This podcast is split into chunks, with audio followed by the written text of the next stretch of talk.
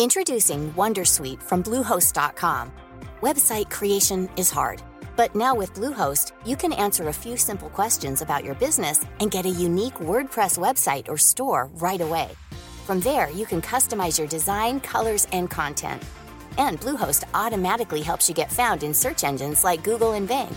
From step-by-step guidance to suggested plugins, Bluehost makes WordPress wonderful for everyone. Go to bluehost.com/wondersuite. Hi, I'm Danielle Radojcin, and welcome to episode 16 of the ASOS podcast, My Big Idea. I'm here in the ASOS canteen in London to chat to writer and stylist Laurel Pantin all about how she left her life as a New York fashion journalist working for titles such as Teen Vogue and Glamour to travel the world and make money while doing it. Here's Laurel's big idea.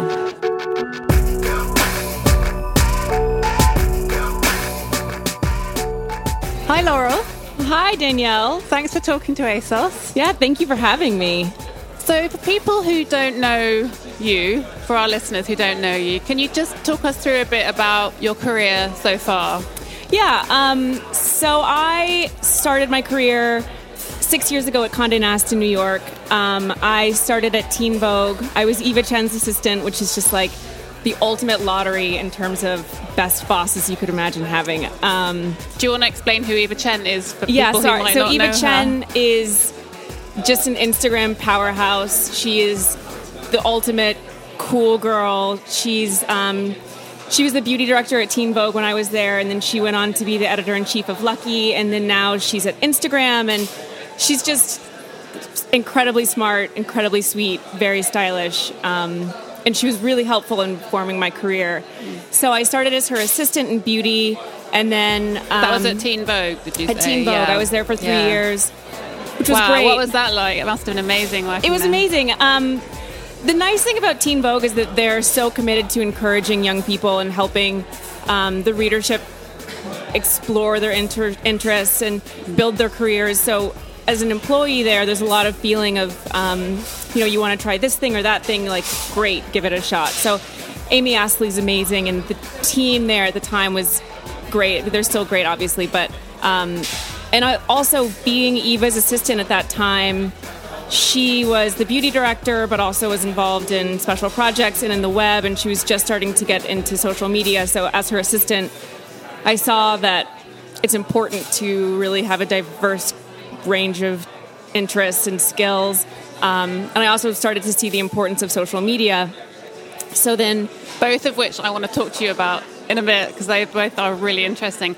Um, and so you moved on quite quickly from Teen Vogue. yeah. then, So didn't you? after beauty, I thought that in the interest of diversifying, I wanted to try to move more towards fashion. So I went to Glamour, and I was in accessories there. Um, I was writing for the web because digital is so important, um, and I was there for a year, which was great.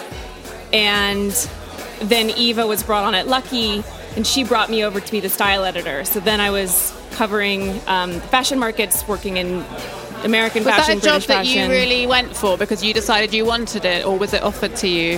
Um, I I wanted to continue growing. I liked. It's rare in the magazine industry to switch departments as often as I did, and it was important to me to keep switching. And it's important to me that every new every time I have a new job, that there's a completely different skill set that you learn because ultimately I want to be that unicorn who can kind of do everything. So. Um, I knew that it was probably time to move on, and it just happened at the right time. And when you get the opportunity to work with Eva, you really don't pass it up. She's that amazing. Um, I like obviously kind of adore her. so when that came up, I, I was really excited, and I really was thrilled to go to Lucky. Um, I was there for a little over a year, and then last December, I got the opportunity to move to Cape Town for six months with my now fiance, and um, I was hired at Condé Nast right out of college, so I never took a gap year. I never studied abroad. So where did you? So you you're from Austin, Yeah. Texas, in the US, and then you went to to NYU. Yeah, I grew up in Austin, Texas, and I went to NYU, and I started interning at Condé Nast while I was still in school. So I just and how did you get the internship? Did you apply, or how did that I work? applied. It's kind of a long story, but I applied, um, and I started out in a completely different sector of the magazine world. I started in marketing at a home magazine, so I went in reality, I went marketing to editorial and then beauty, accessories, fashion. Like I really switched it up every time. Um, but anyway, so when the chance came to move abroad and work abroad, I was just super excited to go for it. So that's, that's quite a big thing. So you had this really, um, really successful career in New York, especially the kind of career that I think lots of people would really love to have. And um, you got a lot of recognition for it, and you were really successful. And then you just decided to completely change. Yeah. Um, what was that like? It was a, honestly, it was a really difficult decision. Um, you spend so much of your time building this career and building your identity around your career, and it's really hard to see who you're going to be and what it's going to all mean once you leave that nest.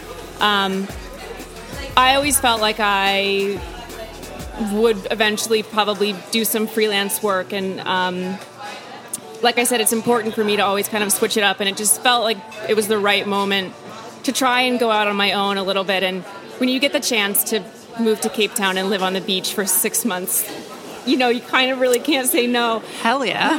oh my God. So, come on, let's talk about this. So, you keep sort of saying how important it is to be quite varied and have a lot of different skill sets and keep, as you say, switching it up. So, why do you think that's important? Um, I think it's important for me personally because I don't I don't like to do the same thing every day, and especially as a freelancer, you want to be in a position where someone thinks like I need someone who can style out this story and then write the copy and then blast it on social media and then do a video on top of it and you want to be the person or i at least want to be the person that they think of when it comes to that. Um, i think a lot of the time people especially in fashion define their careers like you would define a hair color. You know you're a stylist you're a writer you're a blonde or a brunette and for me it's really important to be a little bit of everything and it just makes your life more interesting and um, i think especially it's especially important to diversify when you're going freelance because jobs, you know, unless you're that incredible, jobs don't come across the door yeah. every day. So, so, how did you make that transition from having a full time, a permanent job in New York to being a freelancer? Um, the first step when I was leaving was to try and set up as many meetings as I could in New York and let people know what was going on and where I was going to be.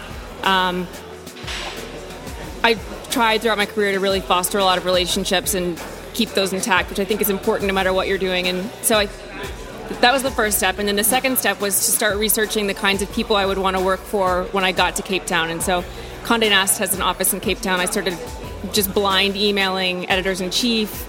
Um, I was emailing creative agencies to see if they wanted to represent me as a stylist. Did you get a good response? Did people get back to you, or did you find that you had to keep pestering them quite a lot? I, it's the same as in New York. You send out 10 emails and you get four responses. Um, and there's a really fine line between being persistent and being annoying. And that's really something. What's, your, what's, the, what's the difference? I don't, to be honest, like, sometimes I worry that I am kind of annoying. That's something that I really only figured out as people started to reach out to me. But I think the general rule that I live by is two emails, no response. It's dead. It's not going to happen. Okay, oh, that's, um, that's unless you have an opportunity to go to an event or something and meet that person, and then you can say, "Hi, you know, I'm Laurel. I've been I emailed you last week. Was wondering if whatever the thing is." Um, but I think emailing people in general and just reaching out and trying to not be too shy to do that is important no matter what. Um, so that was my second step in moving to Cape Town and kind of trying to get my ducks in a row before I actually got there. Um, and so then once I got there, I had a few meetings already set up, and those turned into the work that I would be doing for the whole time I was there. And so you've been what have you been doing? Because um, I know you're not just writing. Are you doing other stuff as well? You're styling as well. Yeah. When I was in Cape Town, I'm doing a lot more writing in London than I am styling. But when I was in Cape Town, I was doing a lot more styling than writing. So it's kind of been a little bit of an interesting change. Um, I did some stories for Glamour in South Africa. I was writing for some publications back home. Um, part of being that unicorn is doing, in my experience, travel writing and fashion. Um, so there's been a lot of travel writing also, which is really cool and very different for me. How have you coped being away from your family and friends while you've been away?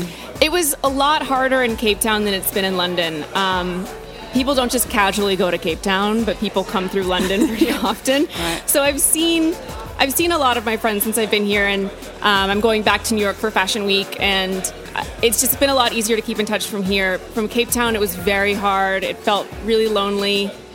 Um, there's a lot to moving abroad that sounds really romantic and fun, but the reality of it is um, it can be really isolating. So, how did you deal with that? Working and continuing to have contact with my friends, like in in New York, and doing projects for people in New York was really helpful.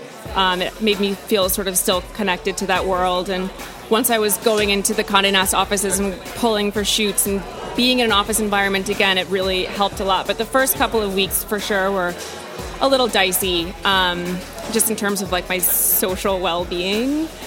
But how long do you think? How long did it take until you felt like you'd got over that hump? I think it's kind of touch and go. I mean, and I think that that applies to most people who are freelance. It's kind of a solitary mission. You know, you, you work. I in London also I had to get to the point where it's like I can't work from home every day. I have to go to like the Starbucks or wherever and just to be around other people. You have to make adjustments to make yourself feel comfortable. But I think in Cape Town it took me um, maybe a month to feel like I had enough of a life going on beyond what I was doing at home. Um, so let's talk about your Instagram account and were you on social media? Because I know you like Instagram a lot and you have a lot of followers, something like 18,000 followers on Instagram, and I know um, they're really, they're really, your audience is really engaged with you on there. How have you built up such a strong following? Um, first of all, I think part of it for me was right place, right time. Being Eva's assistant, she gave me little shout outs and things. But more than anything, it's so that's what happened at the beginning. That's how you kind of got a bit of a start with Eva. Yeah, I think so, and also helping um, you so that was lucky but then you know people unfollow you. So you have to have a pretty clear vision of um, of the type of person you want to be in a public sphere and the type of content okay, you want to produce creating a public persona. So i mean not in the sense that it's inauthentic it's just kind of like picking images that fit well together. The content has to be of a certain level i think for you to feel successful at it. What did you your... decide when you were starting out? Did you make a decision that this was the kind of image you were going to use and this was the kind of tone of voice you'd use, or did you not set yourself any parameters? I didn't set myself any parameters. It just had to feel like something that I would want to look at and something that I would actually say. Um, so I think the main thing for me was just staying as close to myself as possible, but also not posting any blurry photos, not posting anything that I wouldn't double click on. Um, and it's been interesting to see like I think every so often it's really fun to kind of scroll back through your feed. It's a really nice visual diary of your life, but also to kind of get an overall sense of this is where my taste level is going, this is what my interests are developing into, because you kind of do it a little bit self subconsciously. And as an editor, um, you have to always be aware of your taste level and you know the kind of images you're projecting and the kind of like if you're asking people to pay you to create content for them you have to be able to show that you can create content for yourself. So that is that something that you've done um, create, created content for instagram that you then get paid for?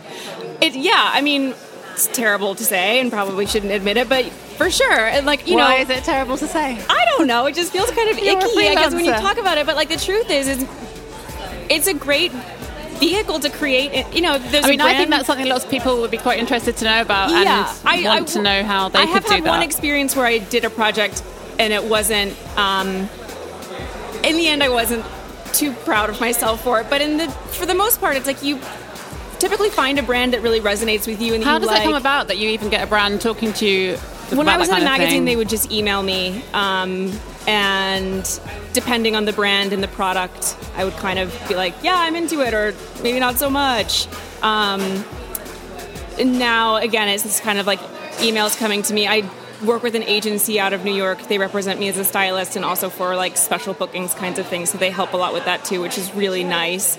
Um, but it, yeah, it, I didn't do too much reaching out to other people trying to see if they wanted. If, if somebody wanted to do that and they didn't know how to go about it, how would they start? I think the first step is just building a solid base of engaging great content. Um, you can't be posting things that don't have a clear message of who you are and what you represent and what your interests are and start reaching out to random people and you know expecting them to fork over tons of cash for your feed the first step really is doing the work and creating a clear and consistent style and um, something that people want to buy into kind of. And then i think you know you can start reaching out to other brands or um, i've heard from friends that it has been helpful for them if like there is some brand that they're super loyal to to tag them repeatedly in photos where you're like wearing the thing and if, you know maybe they'll reach out to you or something there's just lots of creative ways to kind of get around the typical email reach out format when it comes to social media. I think that instagram and twitter it's like the biggest free rolodex that exists. You can have contact with anybody you want if you just do it in a smart, tactful way. So you think so you do that? You repeatedly tag brands and like invite people to look at your posts.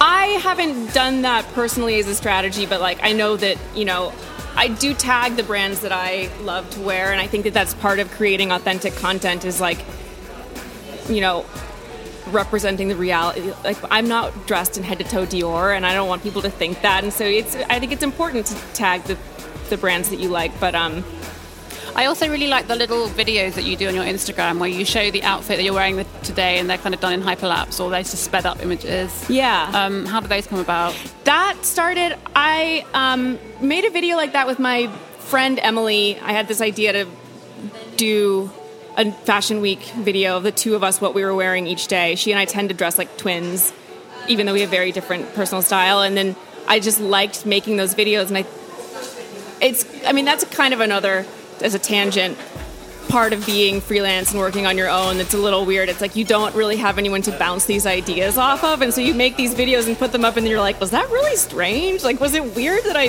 made that? And you can kind of spiral out really easily.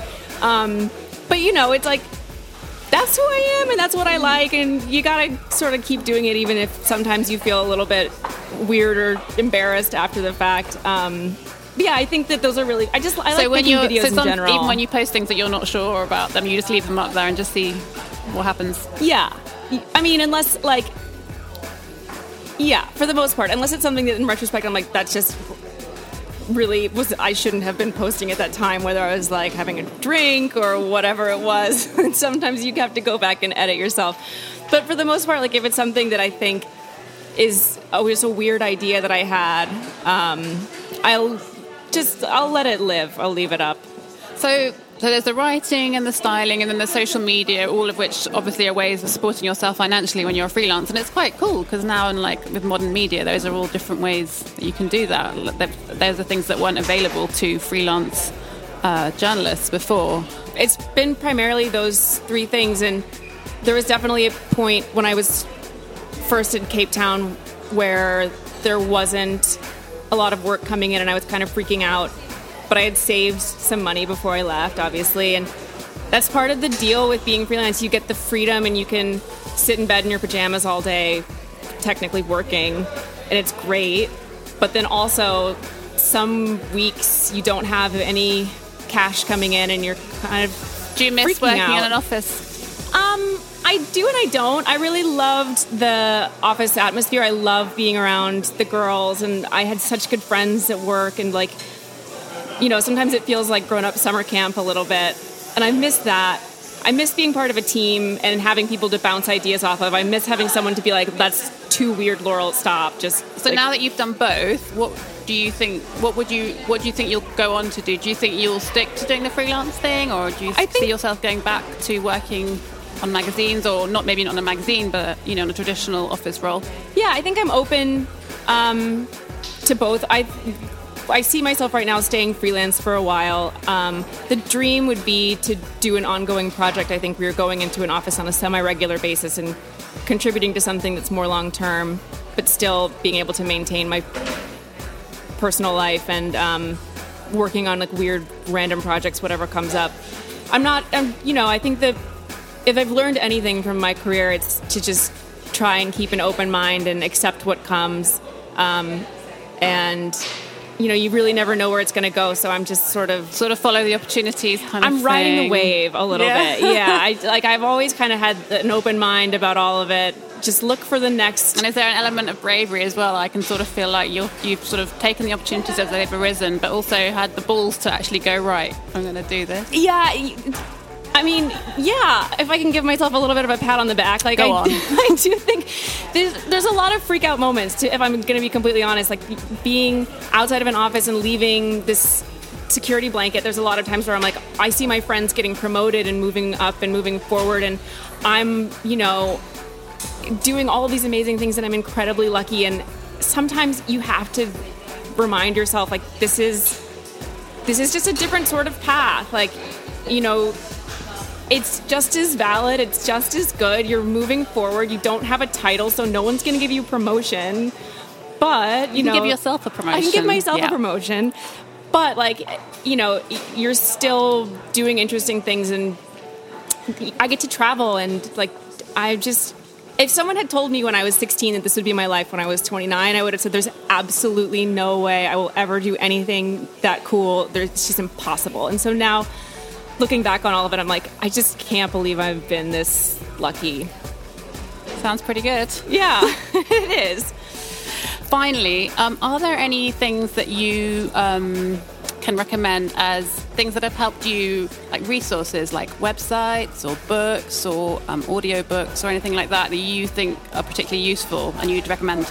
I think um, if you're trying to do your career kind of like mine, where you do a little bit of everything, it's important to just to read as much as you can. I read like I would read the phone book if you put me in front of it. You know, I'd read fiction, memoirs. I read a lot of blogs. I love fashionista. I love um, New York Mag has a great fashion website called The Cut, and they do really good interviews. And the writing is just so smart and so funny.